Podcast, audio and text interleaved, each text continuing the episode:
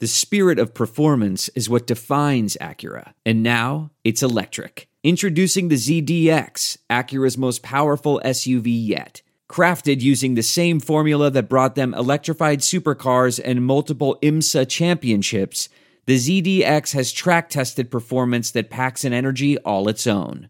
Unlock the energy and order yours at Acura.com.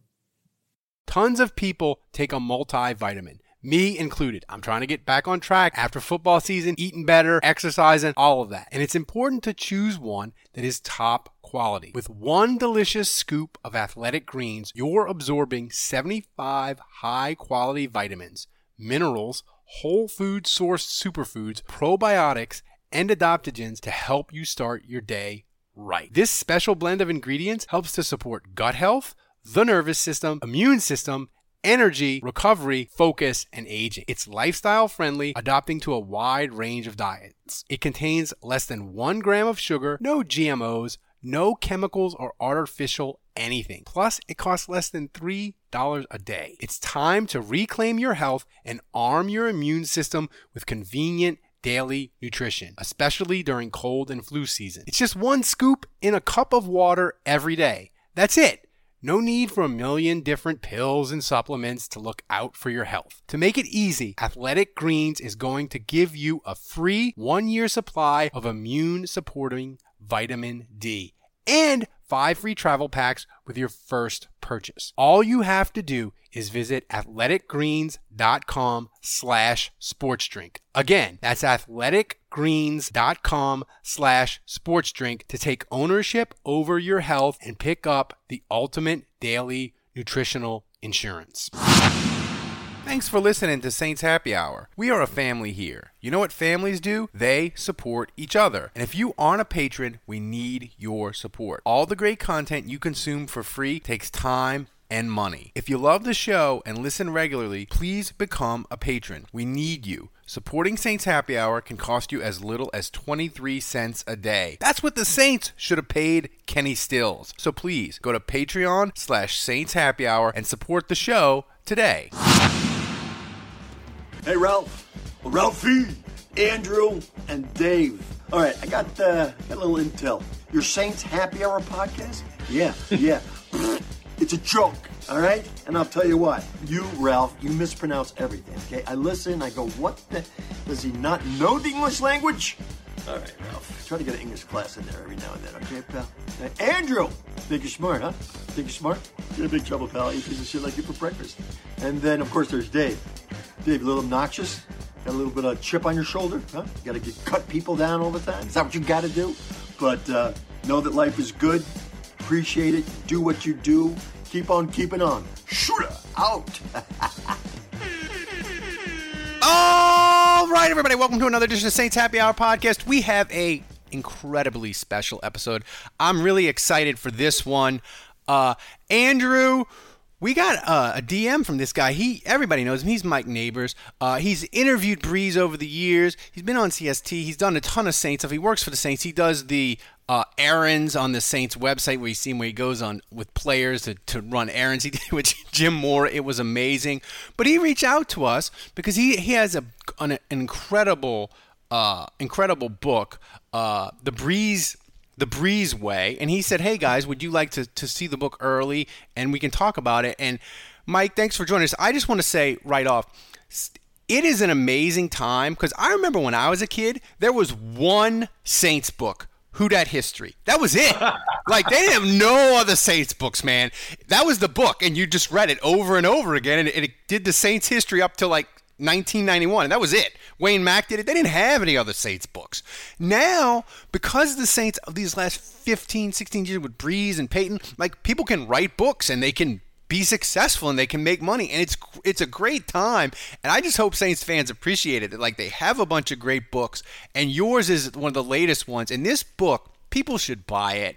Go we got a link in the in the podcast that you can click on it. You can get you can go to Amazon. You can buy it. You can get even a signed copy from Mike. It's a great book for like a vacation, summer reading. It's not long, and it's got a bunch of great stuff in there that I think people don't know about. And it's it's just a, I read it in like two days. It's a great little book. It reads great.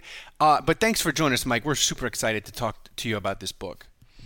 I'm a big fan of uh, what you guys do. I appreciate the time a great deal. And you know, you mentioned I, am teaching now in college, and, and there's so much negativity about the business now. Mm-hmm. But I think a good side of the business is podcasts. Um, the chances to do things are greater than when I came out of school for younger people, really of all ages. So uh, the book to me, the motivation for me was obviously my experiences with Drew, but I didn't want to look back Ralph and Andrew years from now and say, man, I wish I would have done it, you know, right when he retired. Because mm-hmm. let's face it, Brees will always be huge in New Orleans. But right now, a lot of what I wrote about is new, it's fresh, it's about broadcasting, it's relevant. So I didn't want to waste the opportunity.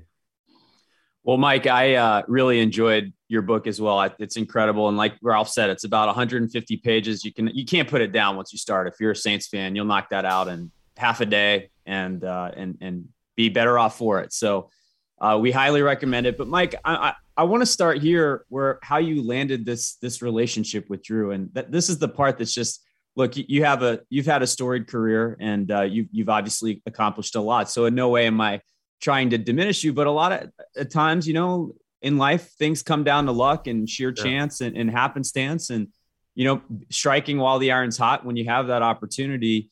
And uh, I just found it fascinating that you kind of talk about in your book where you, are at you're in uh, San Diego and you catch wind of Drew Brees's someone that he's related to hit their number and you write it down on your hand and you call that number, you set up an appointment and you this deal basically lands in your lap. And at the time you're thinking, hey, this might be great for a year. And little did you know it would end up being a 16 year relationship after every single game, some of them monumental games in Saints history and you were right there to be able to get his thoughts after every single one. So just curious if you can talk a little bit about how that all came together and then how how how you how you feel on the other side of it now obviously having no clue how it would all transpire. Well, first of all, when Brees retired, everybody thought my career was over. Like, are you going to even do anything anymore? This, is this it for you? And I, I, you know, I said no. I remember driving to the airport and uh, one of the radio stations. They're like, "What's neighbors going to do? Brees? He's not going to have interviews to do." He was actually on the radio. I was, I was just laughing in my car. But it all started with um, I did an interview with him in Orlando. It was right after that Pro Bowl injury, after his, you know, the 06 season and he was doing an appearance at Disney World, and I live in Tampa, so I just went over there with the crew, and it was just uh, it was just my crew and ESPN's. And Drew did our interview. Then he wrapped up with ESPN, and usually I have a pen in my hand or whatever. And he said he said to the producer, "If you ever need me," and then I just grabbed the sharpie out of my photographer's hand, wrote the number down that he told the ESPN producer. I didn't know Drew well enough at that point uh, and I didn't really think that I would need him because I was doing a documentary on Reggie Bush the next week. Mm-hmm. Um, so it just kind of was reactionary. I just grabbed it, wrote the number down.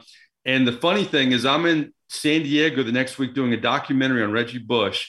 The number that I have is Drew Brees' marketing agent who lives in San Diego. So I had, you know, contacted him, uh, told him I was going to be in San Diego. We were just wrapping up the documentary with Reggie Bush he calls me in my hotel room and he said, Mike, great to hear from you. Chris Stewart's his name. And he said, You know, I represent a lot of Major League Baseball players. I see you work for a cable network. You now work for Cox Sports Television. We do a lot of similar partnerships where, you know, we bring in the baseball player, maybe their wife, and the player review movies. It's a good partnership. Would you be interested in bringing Brees to your network? I almost dropped my cell phone. I, I said, Absolutely, let's do it. So I connected Chris to my bosses and I didn't really know what would come of it. But what came of it is, you know, Brees would do his interviews on the podium. He would either come to me before or afterwards. And we did it for a year. I thought, you know what, this is great. Maybe we'll do it for a year. But as you mentioned, we didn't do it in 06, but we did it for 14 of his 15 years in New Orleans. And I didn't know this until recently because I thought in the middle, maybe he signed a three year deal. He signed a one year deal every year for 14 years.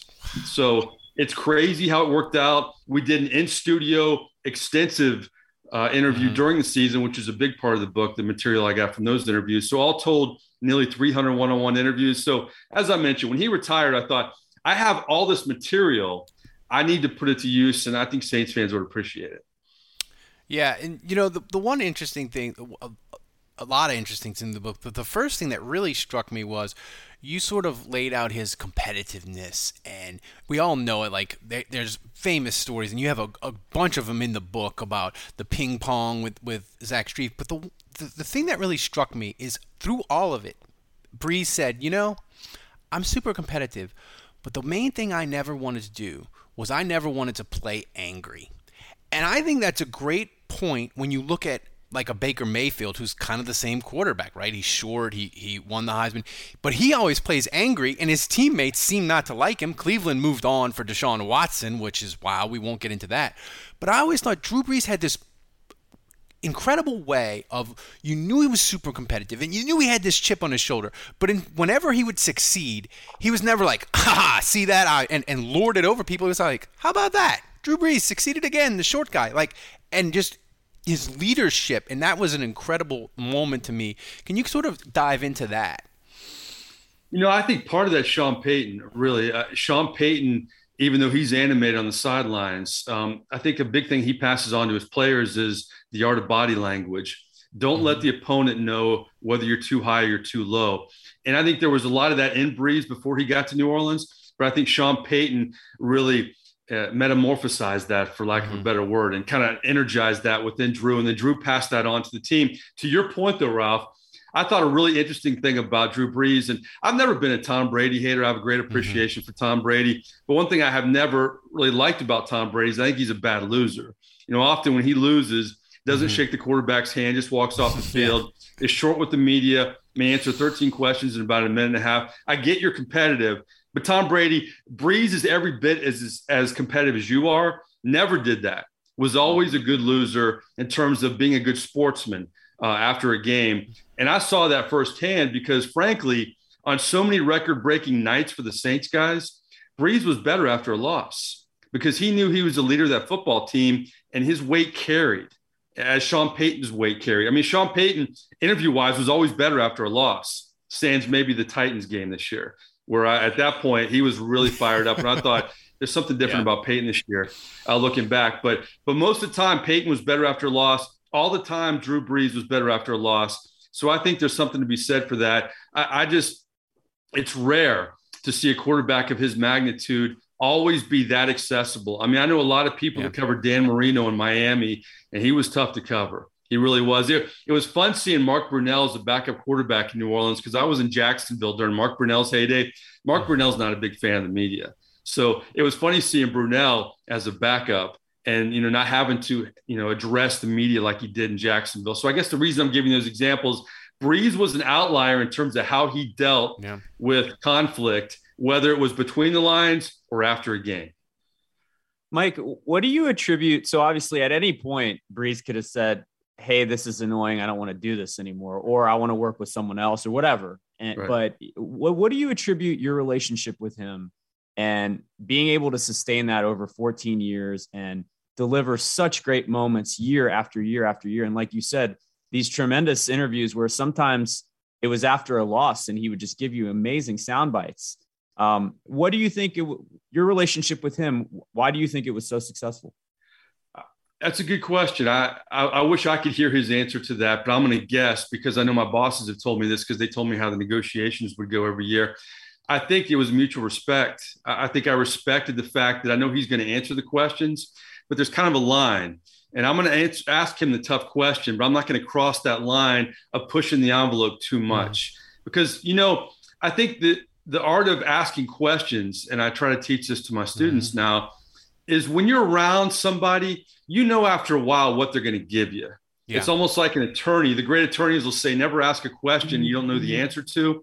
Well, in reporting, you know after a while what you can get away with with an athlete, what their temperament is, and all that. So I felt with Drew, mm. if it was a tough situation, I got to ask him the question, and I may ask a follow up, but I'm not going to cross that line. And I think that's why it worked with us. Uh, you know, people ask me all the time, are, are you and Drew Brees best buddies? No, uh, I think it's mutual respect professionally. Yeah. I mean, we don't go play golf together. He's not calling me this weekend. Um, but I feel like the relationship is good. I feel like if I saw him at any time, it would be very good. And, and uh, I have great respect for him. And I, I think he respects me because of of the way we uh, handled that situation for so long after so many highs and, and so many lows. Yeah, it was. A, that's a great point you make, and I I remember Mike Greenberg had had said this. One, I think it was one time where ESPN they had Bill Belichick, and I think it was right around Deflategate, and he was scheduled to come on like before it all broke, and they didn't really ask him anything about it, and and people got mad at him after, and he's like, listen we got Bill Belichick. We were we were going to talk about the, the top hundred players or whatever it was on the NFL, and he wanted to talk about that.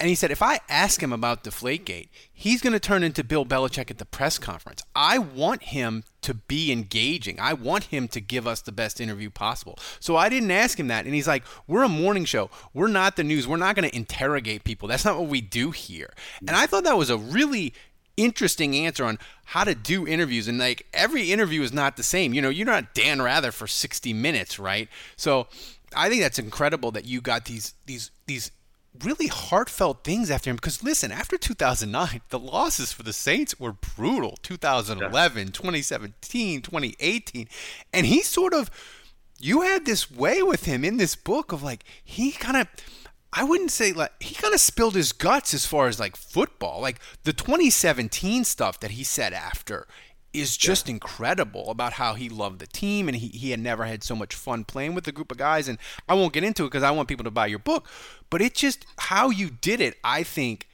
is incredible and it made this book really fascinating. It has a bunch of stuff from Brees, especially these these after games interviews, these losses that are so bad for Saints fans, that he just sort of w- walked you through it, all of it.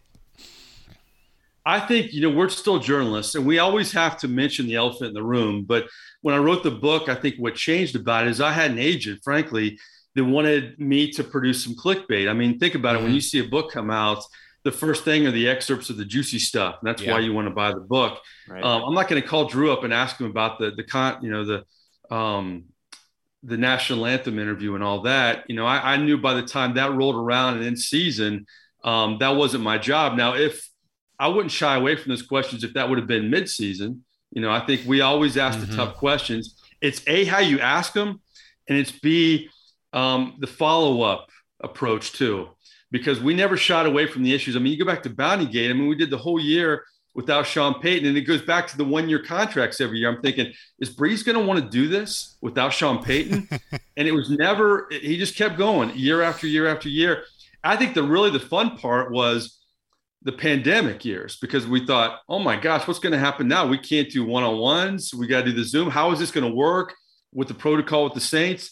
Some of the best interviews I've done with Brees were during the pandemic the one that really stands out was when he got hurt and Taysom Hill came in and played great against the Falcons in the Superdome. We usually got Brees outside the locker room after the game, but the PR guys told me I'm up in the press box and they said, "Is it okay if Drew does this one from home?"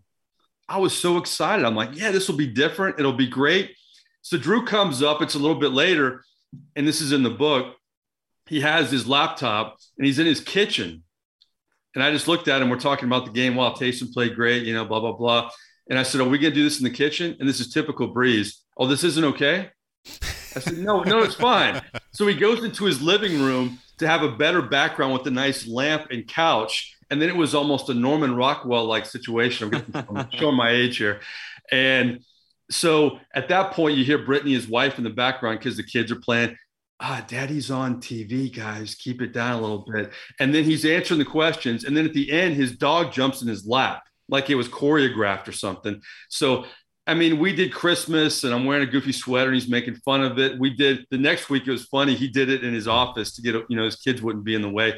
That game in Denver, the crazy pandemic game. So, whether it was the pandemic, whether it was Bounty Gate, whether it was the, the three straight losing seasons before the great 2017 draft class, I mean, we went through the the highs and the lows, and and it's an experience. When I had the sharpie and wrote the number on my hand, never thought it would last that long, guys. Never thought I would write a book about this. That's so it's been fun experience. Yeah, it's the butterfly effect, man. It's uh, if you had not written that number on your hand, who knows, right? How that all would have played out.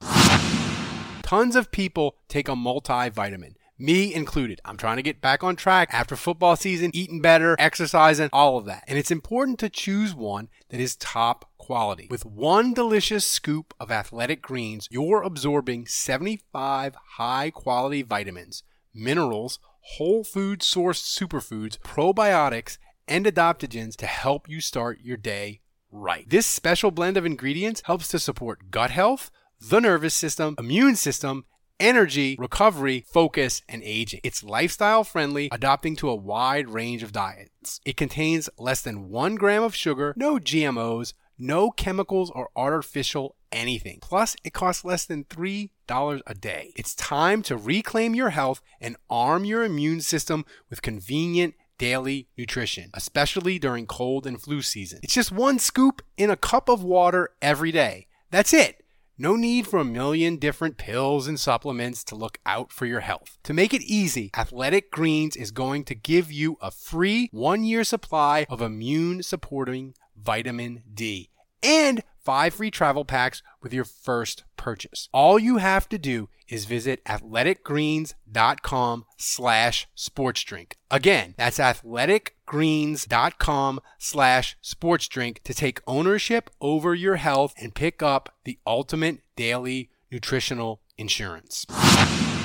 Thanks for listening to Saints Happy Hour. We are a family here. You know what families do? They support each other. And if you aren't a patron, we need your support. All the great content you consume for free takes time and money. If you love the show and listen regularly, please become a patron. We need you. Supporting Saints Happy Hour can cost you as little as 23 cents a day. That's what the Saints should have paid Kenny Stills. So please go to Patreon slash Saints Happy Hour and support the show today.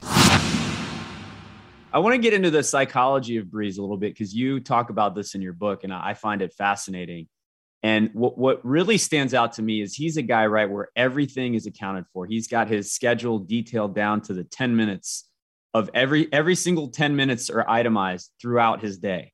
Yeah. And I think when you ha- live a life like that, which is obviously very unique, um, there there's it would be normal to be really robotic. And I feel like there's a moment in your book where you talk about Brees coming back to San Diego for the first time. And he has this introspective moment that you write about in your book. And there's amazing quotes in it from Brees about what it felt like in that moment to be back in San Diego, the place where he felt like he had an injury. And last time he played there, he, he, he felt like he may never play again because of the shoulder injury that he had. And everything that had trans- transpired over the time since that injury and when he between and when he came back. And anyway, I, I won't spoil it for people. Again, you should buy the book because it, it's an incredible moment in the book where he really starts to talk about what that meant to him. And you really feel in that moment, wow, Brees is an incredibly introspective guy mm-hmm. that, that feels things. And, and, he, and the moment is never lost on him, even though he has these itemized 10 minute almost ro- a, robotic schedule, so to speak. How does he do that, Mike? Like to me, that's you read your book and it just stands out as the most unique thing that humans shouldn't be capable of. First off, I appreciate you guys reading the book because I've promoted this to different outlets and, and they've talked about it, but it's great that you read it. So it really, it really makes me appreciate this interview even more. But um, Drew Brees to me is a very private guy.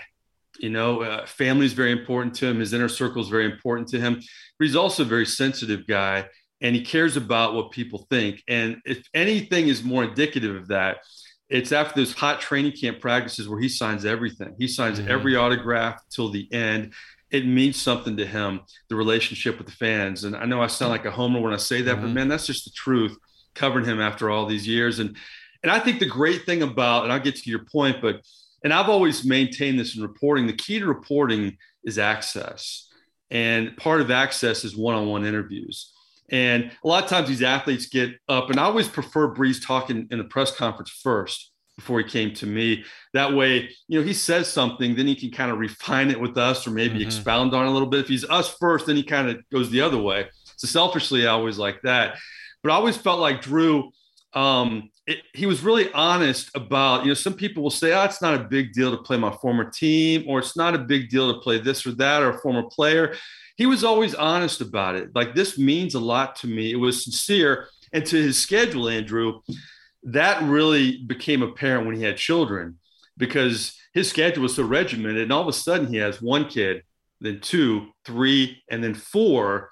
And his schedule really had to be strict because of what it was before. And now he has four children. So when we first met, he didn't have any kids. And then when he, you know, we stopped doing this, he had four. So it's rare that a quarterback plays that long with one football team. And it's so rare to see the evolution of a player. You really basically see him grow up. So just looking back, uh, I think I had even greater appreciation for the relationship when I wrote the book because a real turning point in the book for me was Doug Flutie because mm-hmm. I was initially just going to make it about the interviews I had with Drew, but I wanted somebody to introduce it, somebody that meant a lot to Drew. And I remember asking him during one of our interviews, you know how competitive he is. Who maybe is more competitive than you? Without hesitation, he said Doug Flutie. So I always remembered that. Hmm. And I live in Tampa, and Doug Flutie, you know, lives in Melbourne, Florida, which is on the East Coast. And I had his agent's contact. She didn't get back to me, but I used to grow. I grew up on that side of the state, and I had a friend of a friend who knew Flutie. We started texting. He's playing in, a, in, a, in an adult baseball league in Melbourne, Florida and he said, "Come before the game, and I'll talk to you about Drew. And then maybe if you don't get enough, we can talk between innings."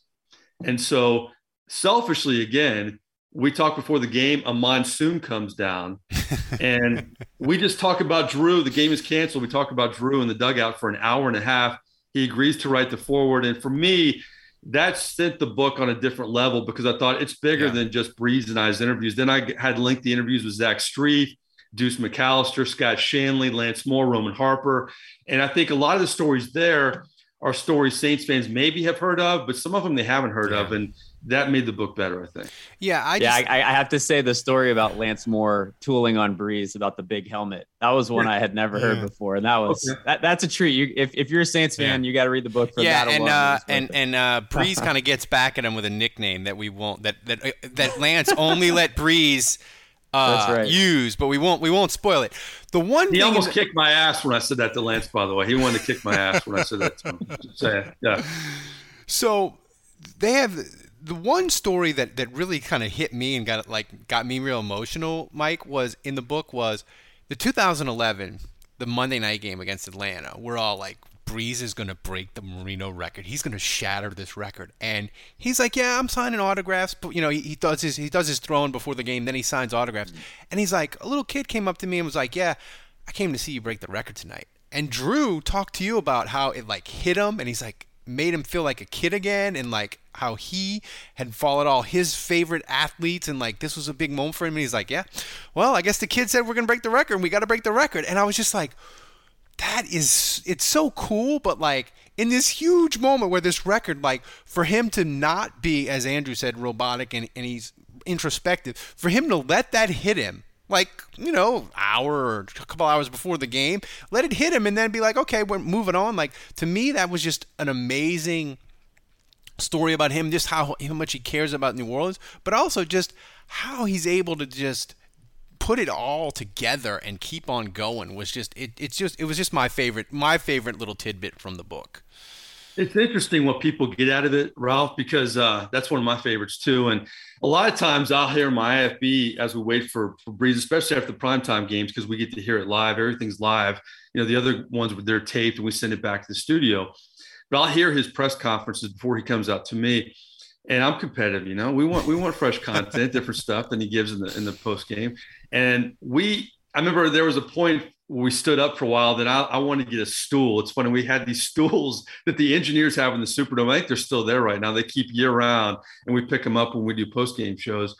But we we were standing up then, and when he was telling that story, Ralph, he almost cried. Mm-hmm. He was getting choked up talking about it and that goes back to what Andrew was saying that he was very always honest about what a moment or what a mm-hmm. situation, or in the case of San Diego, what a homecoming meant to him. And you know, he's a very sensitive guy. I mean, he I know he's he's a leader of the football team. He's a tough guy, but he's a, he's a private guy. But he's very sensitive too. And I thought that story is one of my favorites, and it really brought out the sensitive side of Brees in a lot of ways. Yeah, well, it's called the Breezeway, and again, definitely go check it out. Mike Neighbors uh, writes an incredible book here, and I, I will say there, there's a segment in this book, and again, we won't spoil it. This is probably my favorite part, is where you mentioned Brees is really private. You mentioned that he doesn't really share much of himself, but I'll brag on you a little bit, Mike, and I feel like you've unearthed a lot of private moments for him and a lot of Mm-hmm. of an inside win- window or a, you know a look behind the curtain if you will into his his personality his private life, and he shares a lot of that with you. You were able to un- unearth a lot of that, and there's a segment that's kind of like rapid fire questions that you sent to him where he kind of quickly uh, gives his thoughts. And, you know, you, you, not only is he, he does he share a lot, but he, you, you realize that he's really witty and he's smart and mm-hmm. he can be kind of funny. And uh, that's a window of insight into his personality that I think a lot of people don't see. Uh, so it's great. Mike, I want to ask you about just the Saints now, um, and just kind of just as an analyst or just as someone who, who's followed the team, who's who's interviewed players, who's been around the team. How do you feel about the state of the Saints that this offseason? I just want to get your quick take. It's been a little strange. You lose Marcus Williams, you lose Terron Armstead. We're in limbo a little bit. They they try to go all in for Deshaun Watson. They lose out on him. So now Jameis Winston's back. Uh, how do you feel right now about the state of the team with Dennis Allen now heading as head coach? You got to love the defense, right? I mean, you know, the defense is going to be really good. The bulk of that's coming back. You hate to lose Marcus Williams. You're going to lose somebody, especially with the cap situation that this team is in. It's remarkable. I know you guys have talked about it on this podcast how it's uh, it's, it's, the Groundhog Day, man. Oh, the Saints are in cap hell. Oh, they're okay. Uh, we're gonna we're gonna make it work somehow. But then we go to the offense, and you know I understand them not keeping Armstead. I, one thing I respect about the Saints front office is they got the number. If they don't meet the number, ask Mark Ingram. You know you're going to lose some of these guys, and that's how it goes. Uh, Jameis Winston, I've covered him a long time, and you talk about Groundhog Day. I mean, man, how many times are we going to say it? Is this the year? Is this the year mm-hmm. he's going to become the NFL player everybody hoped he would mm-hmm. be? I covered him every year in Tampa. That's where I live, along with covering the Saints. And there's no doubt there's a there's a few certainties about Jameis Winston. He's popular in the locker room. He works his butt off. But once the you know everything starts between the lines, can he be consistent? No Sean Payton. I mean, I thought the biggest loser when Sean Payton retired was maybe Taysom Hill, but right behind him was Jameis Winston mm-hmm. because he had spent that time with him for two years and he made the smart move of learning behind Brees and Sean Payton. I know Pete Carmichael's there, but boy, I want to see how this works. And the big question for me is Alvin Kamara. What's going to happen in this situation? Because you get Michael Thomas back, guys. But how much time is Alvin Kamara going to miss? How severe is this case? We keep hearing bits and pieces of it. You know, there's video, there's all this stuff. But it just seems like the Saints offense cannot get on track. They have the Michael Thomases, they have the Alvin Kamaras, they have the potential Jameis Winston. They have a good offensive line. It was great with Armstead, but they still have some pieces there. I just think it's a lot like last year going into the season, a lot of potential, but with Kamara, man, a lot of question marks too.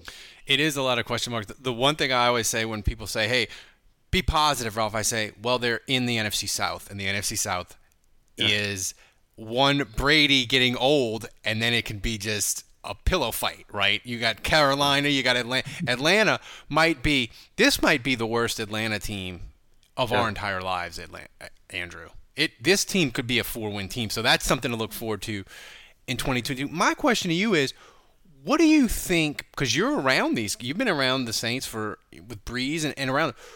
What do you think the difference is going to be? One thing without Sean Payton because I just I think of like non-football things of like this is the way Sean wanted it, right? Right. And now it's this is the way Dennis wants it. It's not going to be exactly the same. What do you think is going? What's it going to feel like in that building? What can you do? You have a sense of what it's going to be, or are you just like I don't know until we until Dennis is is until I'm there and Dennis is in charge. Well, Sean Payton, let's make no mistake. When he was there, he controlled the temperature of that building, hundred uh, percent.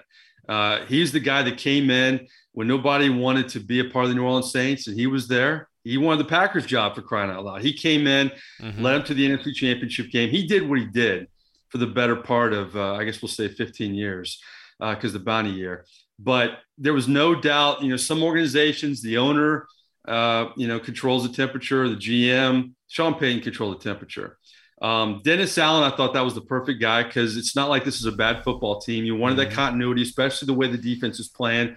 And Dennis Allen, let's face it, guys, we've been talking about this for years. I know you've been talking about it. He's a hot candidate around the NFL. Mm-hmm. So to me, it's a it's it's double positive for the Saints. They have the continuity and they have a good football coach. But yeah, he's going to want to do things um, his way. I love that Carmichael's still there. I think that's good for Jameis Winston. But I think in terms of a presence, I want to see the Dennis Allen presence because boy, there was no mistaking the Sean mm-hmm. Payton presence where it was at a press conference the Saints players will say in the locker room. I mean, I do a lot of of of uh, broadcast with Scott Shanle, the former linebacker, and he tells me these Payton stories all the time. Man, you always knew who was in charge. And I'm not saying that won't be the case for Dennis Allen, but he's never been the Saints head coach. So, Ralph, you bring up a good point. It's a wait and see thing because if a if a man has been mm. there that long as Sean Payton was and had that much success and had the temperature of an organization as long as he did, it's going to be different. Will it be a good different? Well, maybe it's kind of for some people the air is out of the balloon. It's not as uptight. It's you know they can they can act a different yeah. way. But I think it's also good to be uptight sometimes because you always feel like you got to play at your best. I go back to my Jacksonville days again. I covered Tom Coughlin when he was just insane. Um, the media, we had to stand in a 10 yard box during practice. Uh, we couldn't wear sunglasses at practice some years. I mean, he he was he was Sean Payton times 10, but Sean Payton, you know, had control of things, maybe not to that degree in New Orleans, but he did. So not having a guy like that anymore, it's going to be a difference. How big a difference? Uh, we're about to find out. Yeah, I just think it's interesting because how he's going to push. You know, Sean Payton used to he used to always sort of know the buttons to push yeah. between games. Like yeah. when remember they had the game. What was the game, Andrew, where Andrus Peat played terrible, and he opened a press conference where he's like, "Peat's got to play better. Peat's got to play better." Yeah. And and we played the soundbite all the time. I wish I had it right now, but he just knew the right buttons to push. And the thing is, as a head coach, if you push the wrong buttons during the week and what look at the Giants, right? Joe Judge, he he's fighting with he's fighting with assistant coaches and it's chaos between games. Besides the X's and O's, that's probably a big reason why they failed because they had this chaos and he didn't know the right buttons to push. So that's what I'm interested in is like when the Saints when they have a big win, when they have a hard loss, like the, the, the, the temperature of the room that you talk about with Dennis Allen. It's going to be really interesting to see how he's responded because we sort of we had this sort of comfort with Sean Payton. Like we, me and Andrew could almost predict, like, oh, this is how he's going to respond this week. This is what he's and Andrew would always say, this is what he's going to do this week, and he was almost always right because we we had been around him so long. With Dennis Allen, you know, it's just it's a whole new world. I counted uh, on my finger while you were talking. I think the Bucks had six different head coaches in the Sean Payton era, and I live in Tampa. And when I used to go out there uh, to their complex during the week, they would look at me like a little kid at Christmas. How does it feel to cover a real NFL team? Because we haven't done that in, in, so many years. And now the shoe is on the other foot. Boy, they are cockier than ever with Tom Brady, and now it's a trickle down effect that the uh, the mm-hmm. Fournette stay and the you know Jensen stay and all that stuff. Um, but I think to your point, Sean Payton, I mean, he was four and one against Tom Brady as a Tampa Bay Buccaneer quarterback. And that one loss was big, but you know, a couple things could happen in that game where he easily could have been five and zero oh against Tom Brady. And I think a big part of that was he liked being the underdog. He liked hearing that it's Tom Brady. You know, we were the kings of the NFC, and all of a sudden these guys are the kings. I mean, I don't know what the speeches were, but you knew it was something to that effect with Sean Payton. I always liked when this Saints team, especially since 2017 and really the Super Bowl run and, and the 06 year and the years after the Super Bowl, that when they were underdogs, which was very rare, you always felt good with Sean Payton because you knew during the week, and I've heard the stories from Shanle, don't eat the cheese, you know, the gas tanks or the gas cans in the locker, you know, you need more gas this week, you know, whatever it was, he was going to get him up because he loved being the underdog. And you really saw that recently against the bucks since they got Tom mm-hmm. Brady. So uh, it'll be interesting to see the motivating uh, tactics that Dennis Allen has because uh, Sean Payton to me was a Parcells guy, but he was also his guy in a lot of ways. Mm-hmm. He was different than Parcells too. So it'll be interesting to see how Dennis Allen is different. Well, Mike, uh, I want to go back to your book for a second. I do want to ask about Errands too, and, and have you tell everybody about that. But uh, quickly, just just uh, out of curiosity, you've been through the entire Brees Payton era, and you've been there at every step. You've interviewed Brees after the Minnesota Miracle, after the no call. You've been through it all. I'm just curious if you can tell us, in your opinion, when you were around Drew, what what moment stands out at the moment he was the happiest, and hmm. what moment stands out as when he was the most depressed? Wow. I think he was the happiest when he broke the yardage record and his family was with him because I know it meant a lot you saw it when they won the Super Bowl. He held Baylen, and you never saw a quarterback really do that. You never saw a player really do that. I remember everybody's thinking, God, how cool is that? He's got the kids, got the headphones on and everything. I remember Brees telling me before he was a dad, and this is funny that he's in broadcasting now. And you hear players say this all the time. Lance Moore said this in our Errand segment that we can talk about it. I think a big regret a lot of players have when they retire is, man, I wish my kids could have seen me play, especially during big moments. So when Brees broke the yardage record, uh, Peyton Manning's record. That was a big deal, man. And then the fact that his kids were on the field, I know his daughter's young, but to some degree, they'll see video of that and they'll remember that. And I remember that night, his three boys, who we always see like tackling each other on the sidelines of the Pro Bowl and just running crazy everywhere, they were so well behaved behind the camera, looking at their dad with such admiration and how proud they were of him and then I said, let's bring on the boys. They behaved tonight. And it was way past their bedtime. And then once they got on camera, they're kind of hamming it up a little bit. And you could see the, the look on Drew's face that, man, this is what it's all about. This is this is what I wanted. You know, when I hurt my shoulder in San Diego, I didn't have any kids. Lord knows I didn't think I'd play this long. And I definitely didn't think I'd have a moment like tonight where I would become the NFL's all-time, you know, leading uh, uh, passer. So that's definitely it. You know, it's tough. The, the toughest moment because – I you know, he was so good during those moments. He kept the brave face. But I remember there was an Atlanta loss. I think it was a Thursday night game, and he didn't play his best game. And it was a game that they could have won, and um, it was on the road. And he was he always answered every question. He was never short with me. That was another thing that I was really that the game the touchdown streak ended. I was going to bring that up, mm-hmm. and uh, I'll just say this now because I love the competitor. Drew, he said this to me off the record, but I'll say it. Um, I told Drew, I said, this is what I love about Brees, man. I said, the one record I think you're going to have for a long time, and this was before this season when Brady broke the touchdown record of his. I said, the one record I think you're going to have for a while is the consecutive games with the touchdown pass because some there's some luck that plays into that. There's some timing that plays into that. And um, I think he thinks Mahomes will eventually break that. But he also looked at me and he said, "You know what though? That Thursday game, I should have hit Sproles on that little out pass. Because if I would have done that, I would have had like 20 more games on top That's right. of it. You know, and it breaks it down like yeah. He remembers he remembers everything. So yeah, I think that night the loss That was on the final drive of the game. Absolutely. It could, yep. have, it could have won the game. It could have extended the record. So off the top of my head, I remember he was great with me after the game, as he always is after a loss but there was a little more um, discouraging demeanor to him that night than usual. I would say, yeah, yeah. So, Mike, we can't thank you enough for joining us. And the one thing I want to say about this book is there's so many tidbits in it about leadership and about it, you don't need to know X's and O's, but these things about Brees that Andrew always tells me about like what matters in a quarterback and I'm just reading this and I'm like how he helps the offensive line. And if they don't understand it, he does it so they understand it, not so he understands. It's like all these little things that you you you you get to that are just amazing tidbits and it's Strief talking about it and Shanle. So guys, we can't recommend getting this book enough. The link is in the description of this podcast. Let's talk about Errands real quick. Yeah. Yeah, can you Mike, can you tell us uh just give us a little uh insight. You can go to the Saints website and you you have some really hilarious moments with Jim Mora, and uh, I know you just uh, you have some other former players that are coming up, and some current players that you're going to be doing. If the Jim Mora one doesn't win a, win an Emmy, there's something wrong. we're gonna try. You know, uh, my favorite one before that was Roman Harper's, and Joe Horns is pretty good too. Uh, Joe Horns, Joe Horns was funny because just so your audience knows, we started this uh, three years ago. Where this is before the pandemic, guys. Where the reason I got in the business is I love relationships and to me, that's a big part of why I love my job. And because of social media, we don't get to know athletes as well anymore.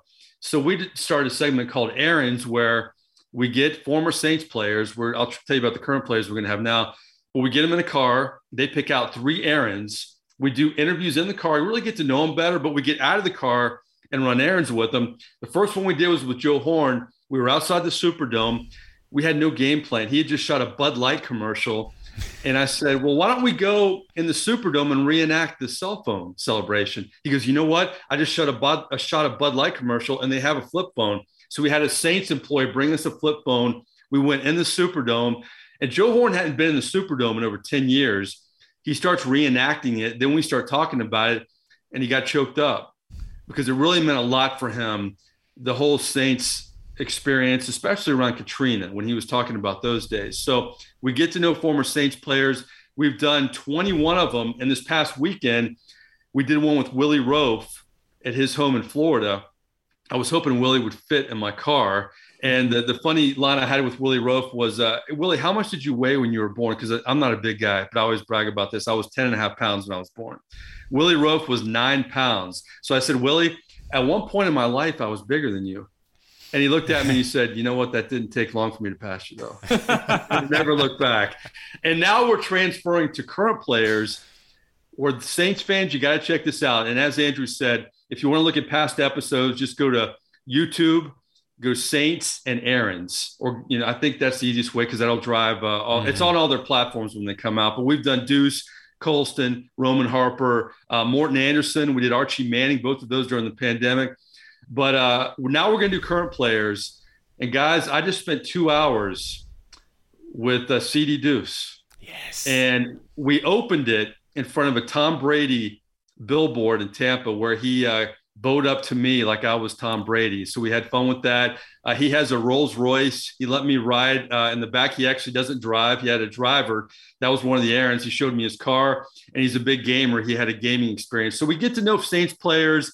Uh, CD Deuce explains his nickname, really explains why he's so confident. That's the goal to get to know these guys because mm-hmm. of social media and then the pandemic we don't get one-on-one time with these guys anymore. So yeah. we're gonna do Cam Jordan. We're gonna do current and former players. So uh, so check it out. It's so great. And, and and guys, like I said, buy this book. It's it's it's amazing. If you want to know the deeper into Drew Brees, it's it's great. And uh, I read it. I'll probably I'll probably read it. I'll probably reread it again. I reread I reread all these Saints books. I, I this is the golden this is the golden age of, of, of, of, Saints written material. You should enjoy it. And Mike, we can't appreciate you enough. You gave us way more time than we asked for.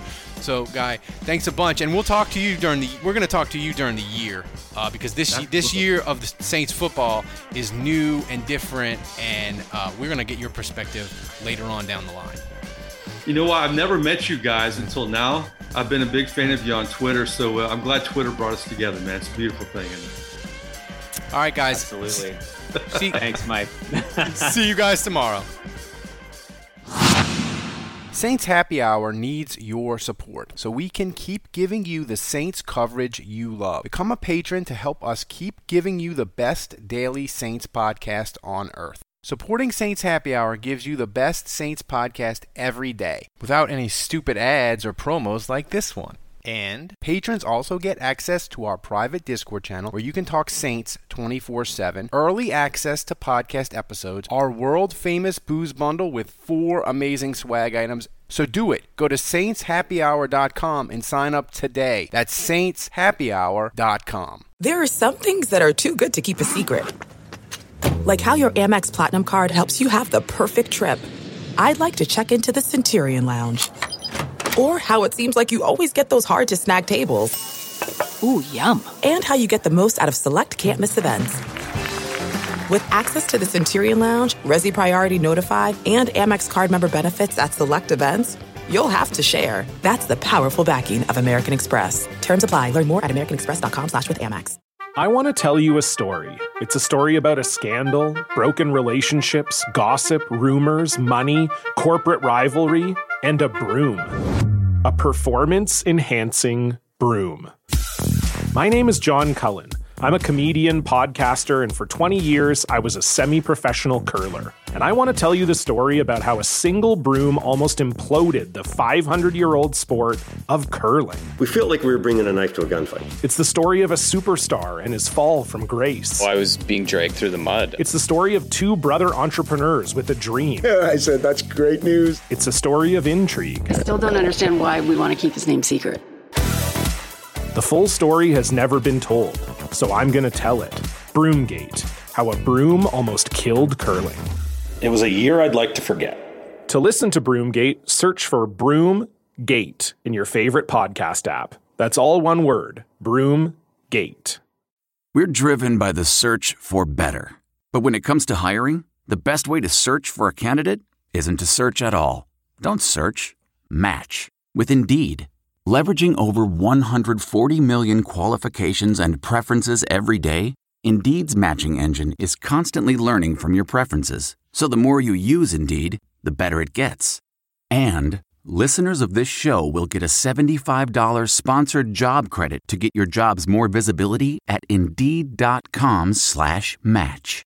Just go to Indeed.com slash match right now and support our show by saying you heard about Indeed on this podcast. Indeed.com slash match. Terms and conditions apply. Need to hire? You need Indeed. What makes a life a good one? Is it the adventure you have? Or the friends you find along the way? Maybe it's pursuing your passion while striving to protect, defend, and save what you believe in every single day. So, what makes a life a good one? In the Coast Guard, we think it's all of the above and more. But you'll have to find out for yourself. Visit gocoastguard.com to learn more.